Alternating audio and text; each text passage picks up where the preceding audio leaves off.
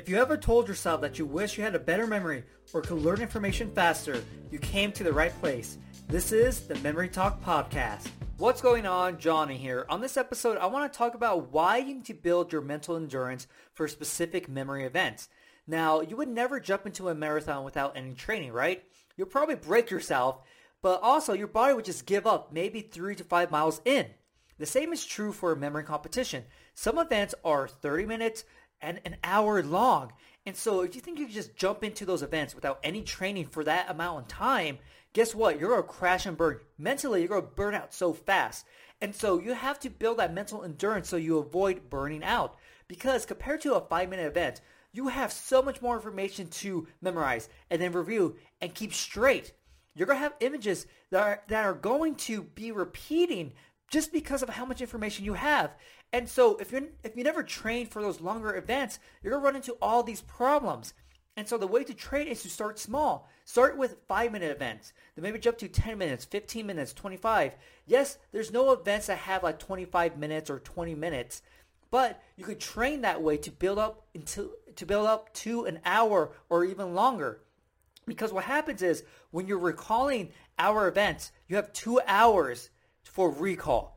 So essentially, for memorizing hour cards, you have three hours that you're just thinking about cards. You have three hours just thinking about hour numbers. And so it is a long and enduring process that you have to build up to. And so you want to start training because your strategy also changes compared to how you memorize for five minutes. Because if you're memorizing for an hour, you might have to review after every single deck you memorize. You might have to do 10 different re- reviews during that one hour. Usually for five minute events, you might do one review and that's it. So it completely changes everything. But the main thing that breaks down in longer events is that your mental energy is gone. And so you really do have to train up until 30 minutes, until an hour, because the only way to get that experience is by memorizing for an hour straight. There's no way to do shorter times and somehow adds up, you know. So maybe you do five minute numbers and you do that 10 times throughout the day, it's not the same as memorizing for 50 minutes straight, right?